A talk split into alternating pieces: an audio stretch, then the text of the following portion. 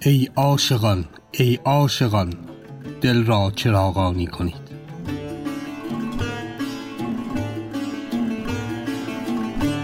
خرقه داستان زندگی و زمانی شمس تبریزی و مولانا.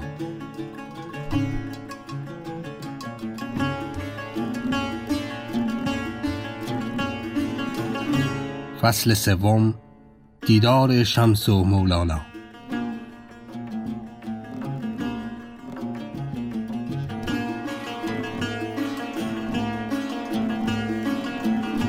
سلام. من محسن بولحسنی هستم و اینجا پادکست خرقه است.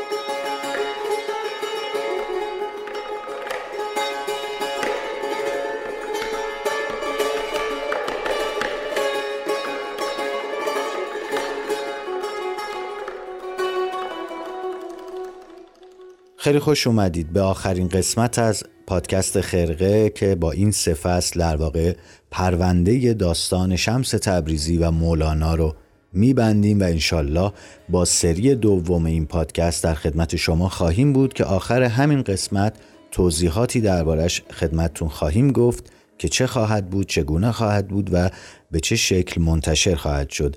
بریم فعلا بدون فوت وقت ادامه داستان و در واقع پایان داستان رو پی بگیریم که اختصاص داره به روزهای آخر زندگی مولانا و وفات این شاعر بزرگ.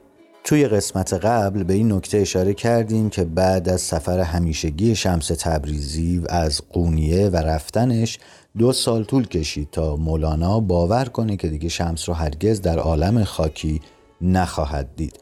این بود که اول صلاح الدین زرکوب جایگزین شمس شد و خلیفه مولانا شد و در واقع دست راست مولانا شد و بعد از صلاح الدین زرکوب هم حسام الدین چلبی این جایگاه رو پیدا کرد که حضور حسام الدین چلبی بسیار بسیار مهمه. از این بابت که این فرد یعنی حسام الدین باعث شد که مولانا مصنوی رو بنویسه و تا آخرین روزها هم بسیار پیگیر اصلاح مصنوی در کنار مولانا بود تا اینکه سرانجام به پایان رسید و شکل نهاییش از آب در اومد حسام الدین چلبی از این منظر واقعا شخصیت مهمیه و حتی بعد از مرگ مولانا هم حسام الدین چلبی به این مسئله و مصنوی مولانا بسیار بسیار ارادت داشت و در واقع یکی از کسایی بود که باعث شد این مصنوی در گوشه و کنار خوانده بشود و جا بیفته و کم کم بعد از اون و قرنهای بعد گل سرسبد عرفان حکمت و شعر و اخلاق و همه این چیزهایی بشه که یک انسان می‌تونه از اون یاد بگیره و خب بعضی هم به اون قرآن ثانی گفتن.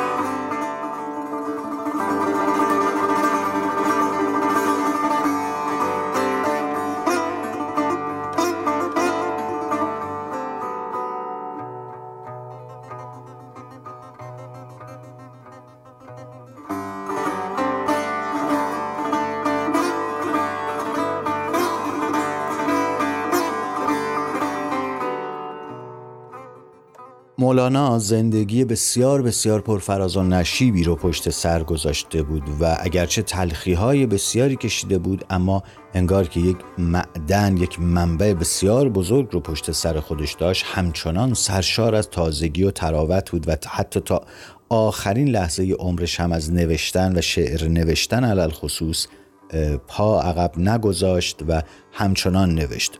اگرچه خودش از دیدن تن لاغر و ناتوان خودش شرمسار می‌شد و ما توی فیه مافی این رو داریم که مولانا انقدر ناتوان بود به لحاظ جسمی و انقدر لاغر و فرتود بود که گاهی که به حمام می‌رفت زمانی که به حمام می‌رفت از تن خودش احساس شرمساری می‌کرد بابت ریاضت هایی که به این تن داده بود. اما به هر صورت مولانا کسی بود که انتخاب شده بود تا این زندگی رو پشت سر بگذاره. از این تاریخ به بعد یعنی از رفتن شمس تبریزی مولانا با اون حقوق ناچیزی که از مدرسه می‌گرفت و میگن نیم دینار بوده گذران زندگی می‌کرده. اون زندگی شاید گذشته پرزرق و برق و تجملاتی و فاخر خودش رو کنار گذاشته و حتی خیلی روزها از خانه مولانا بوی غذایی شنیده نمی شده یا چیزی برای خوردن حتی پیدا نمی شده و زمانهایی که از خونش بوی پخت و پز بلنده می شده میگن که با خوشحالی می گفته که خانه ما به خانه پیغمبران شبیه شده. اگرچه وزرا و صاحب منصب هایی مثل معین الدین پروانه یا صاحب علی فخرالدین یا علم الدین قیصر امیر بدرالدین گوهرتاش و خیلی های دیگه به خونش رفت آمد می‌کردن و به اون اظهار ارادت می‌کردن. اما اصولا همچنان یاران واقعی و آدم هایی که مولانا باشون دمخور بوده آدم های ساده و بینامون نشانی بودن.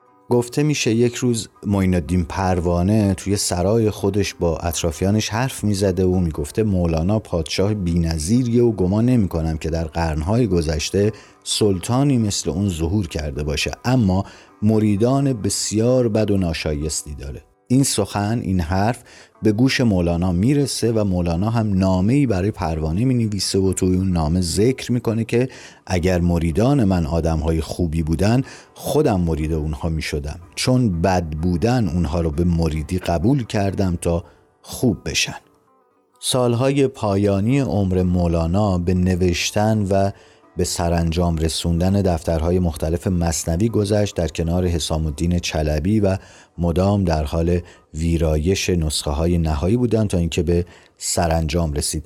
نقل قول مثل همین نقل قولی که درباره پروانه و صحبتش گفتیم در کتاب های مختلف مثل نفقات الانس جامی مناقب العارفین و رساله سپه سالار و ولدنامه ذکر شده که به یکی دو تا از اونها اشاره می‌کنیم و میریم به روز آخری که مولانا در قید حیات بود و بعد از اون و بعد از اون روز دیگه عالم از حضور مولانا بی نصیب موند.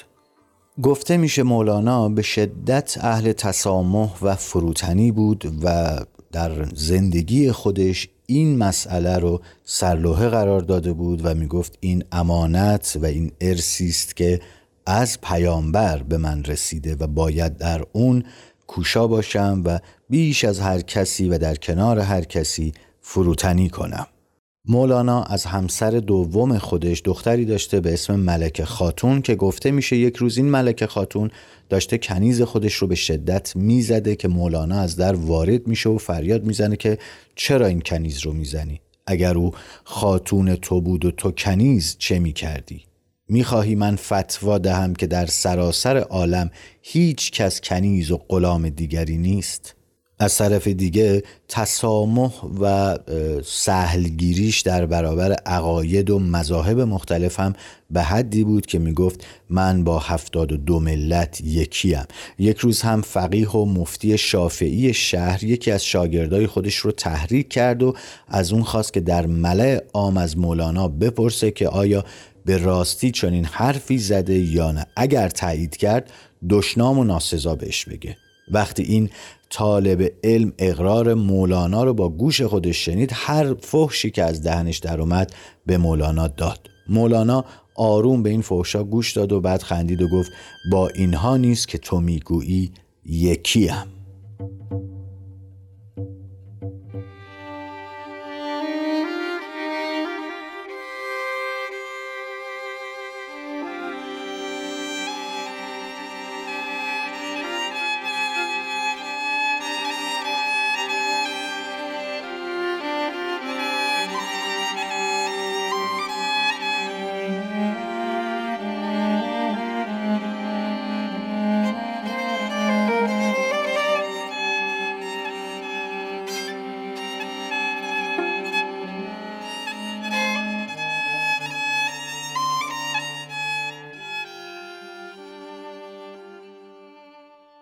گفته میشه که یک روز راهبی از قسطنطنیه به قونیه اومد تا مولانا رو ببینه. اتفاقا این دو نفر توی راه به هم برخوردن و این راهب سه بار در برابر مولانا به احترام تعظیم کرد. اما هر بار که سرش رو بلند می‌کرد مولانا رو می‌دید که در برابر اون سر فرود آورده.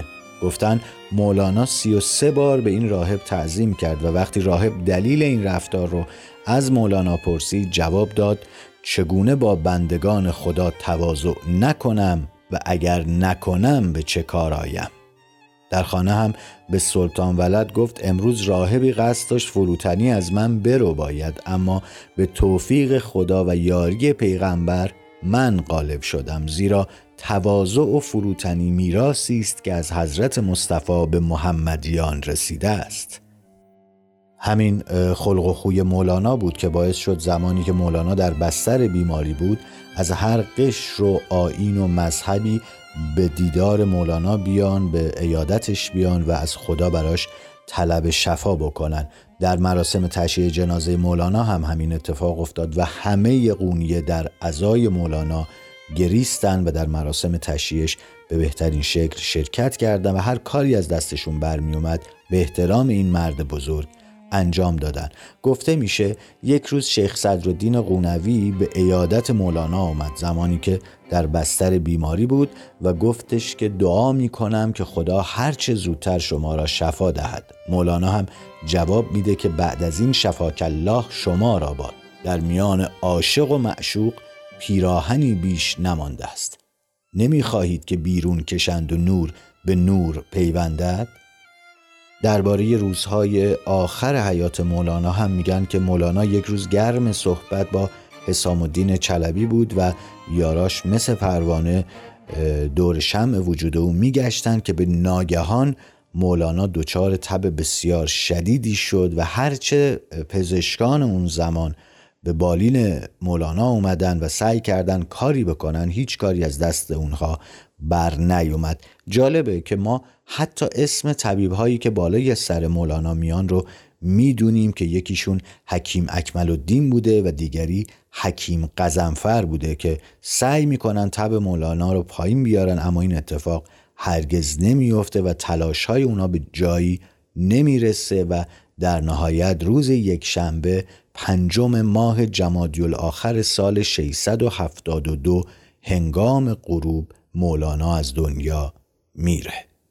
به قول آقای فروزانفر اگر قبول داشته باشیم که مولانا ششم ربیع الاول سال 604 به دنیا آمد و سال 672 از دنیا رفت پس می‌تونیم بگیم مولانا 68 سال و سه ماه زندگی کرد.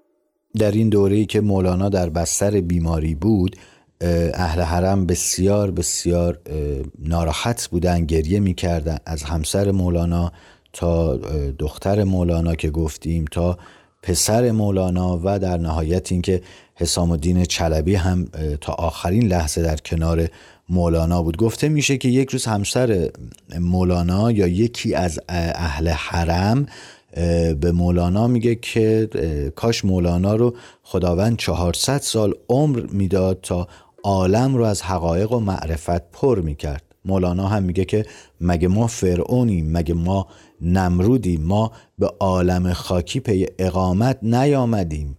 ما در زندان دنیا محبوسیم. امید که انقریب بپرم و به حبیب رسم. اگر برای مسلحت و ارشاد بیچارگان نبودی یک دم در نشیمن خاک اقامت نگزیدمی. گفته میشه که مولانا در بستر بیماری و مرگ یاران خودش رو به تقوا نصیحت کرد و وصیت و کمی خواب و خوراک و سخن و همچنین دوری از گناه و مواظبت از روزه و نماز و ترک شهوت علت دوام و ترک مجالست نادان و عوام. قبلا هم به این داستان اشاره کردیم و بد نیست. دوباره در این قسمت آخری بهش بپردازیم که میگن شب آخری که مرض مولانا و تب مولانا بسیار بسیار زیاد شده بود و بعد از این شب بود که دار فانی رو وداع گفت نزدیکان مولانا بسیار بسیار استراب داشتن و سلطان ولد پسر مولانا یک دم حتی نمی‌تونست بره و استراحت کنه و مدام بالای سر پدرش بود تا اتفاقی نیفته. مولانا خطاب به پسر خودش سلطان ولد میگه که برو کمی بخواب کمی استراحت کن من حالم خوبه و این غزل آتشین رو در واقع همون زمان نظم می‌کنه و این آخرین غزلیه که مولانا میگه. قبلا هم براتون خوندیم و حتما شما آشنایید از بس که این شعر و این غزل دلچسب و البته معروفه. رو سر بنه به بالین تنها مرا رها کن ترک من خراب شبگرد مبتلا کن.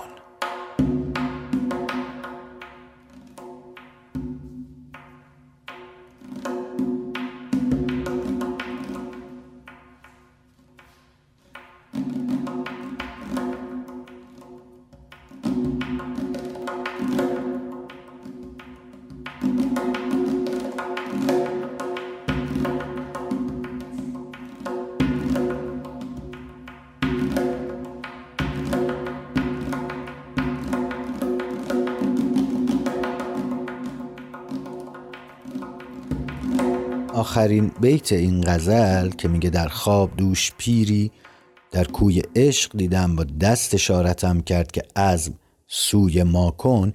یک نکته ای رو جامی در نفحات الانس اشاره می‌کنه که میگه احتمالا این اشاره به این گفته خود مولانا که می‌گفت یاران ما از این سو می‌کشند و مولانا شمس الدین از آن جانب مرا می‌خواند. پایان کار آدمی مرگ و مولانا هم از این قاعده مستثنا نیست. اهل قونیه از کوچیک و بزرگ توی تشییع جنازه مولانا حاضر میشن و مسیحیا و یهودیا و هر کسی با هر آین و منسک و مسلکی که داره همدردی می‌کنه با مسلمون های قونیه و شیخ صدرالدین قونوی بر جنازه مولانا نماز می‌خونه و از شدت ناراحتی از هوش میره. مولانا به خاک سپرده میشه و گفته میشه که قاضی سراج الدین این شعر رو اون روز می‌خونه. کاش آن روز که در پای تو شد خار عجل دست گیتی به زدی تیغ حلاکم بر سر. تا در این روز جهان بی تو ندیدی چشمم این منم بر سر خاک تو که خاکم بر سر. در نهایت بعد از به خاک سپاری مولانا به مدت چهار شبانه روز ازای مولانا برگزار شد و در سوگ مولانا ها ریخته شد. این پایان کار شاعری بود که خودش رفت اما آثارش تا روزگار و روزگار باقی است خواهد موند.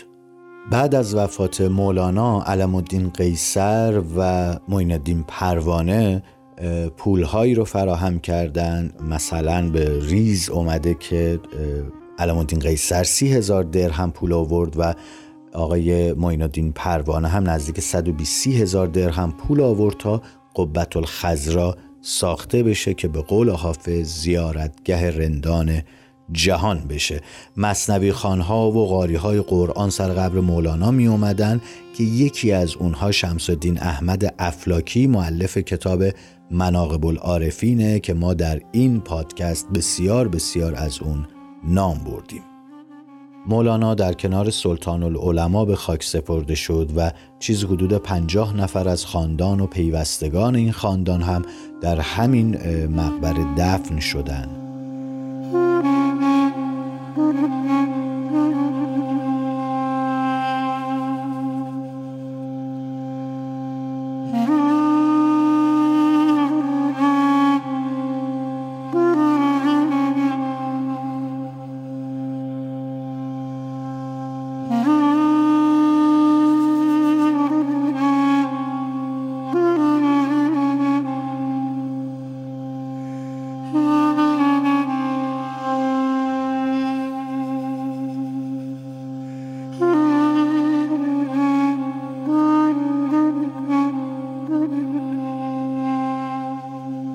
دوستان عزیزم خسته نباشید. این آخرین قسمت از پادکست خرقه در سری اول بود و امیدوارم که کم های ما رو در این چند ماه ببخشایید و به بزرگی خودتون عفو کنید. ما هرچه در توان داشتیم در طبق اخلاص گذاشتیم هرچه در دانش و در سواد ما می گنجید و هر آنچه از مطالعات ما برمی اومد در اسناد مختلف و آن چیزی که پژوهشگران بزرگی در حوزه مولانا شناسی عمر گذرونده بودن رو برای شما روایت کردیم و باز هم تاکید می‌کنیم هیچ چیزی از خودمون ارائه نکردیم و هر آنچه بود حاصل تلاش بزرگانی بود که سالهای سال در این عرصه قلم زدن زحمت کشیدن و عرقها ریختند نکته نهایی که باید به اون اشاره کنم اینه که این آخر کار پادکست خرقه نیست و ما این روزها سرگرم ضبط پادکست خرقه در سری دومش هستیم که اختصاص داره به هفتاد و دو ذکر از پیران طریقت که در کتاب تذکرت الاولیاء عطار نیشابوری زندگیشون روایت شده. تهیه کننده سری دوم پادکست خرقه نشر چشمه و رادیو گوشه هستند و امیدوارم به همین زودی ها انتشار اون شروع بشه و شما هم تا شروع پادکست خرقه در سری دوم جایی نرید ما به زودی با یک پادکست دیگه خدمت شما خواهیم رسید.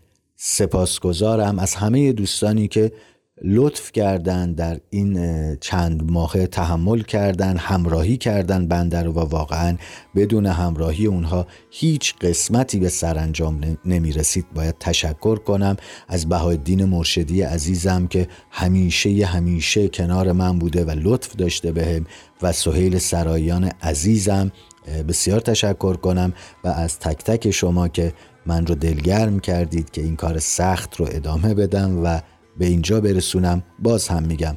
کم و کاستی ها رو ببخشید. جایی نرید. ما در سری دوم خرقه حتما با کیفیت بهتر و شرایط مطلوبتری خدمت شما خواهیم رسید. سپاسگزارم از همه شما. به زودی میبینمتون. عزت زیاد.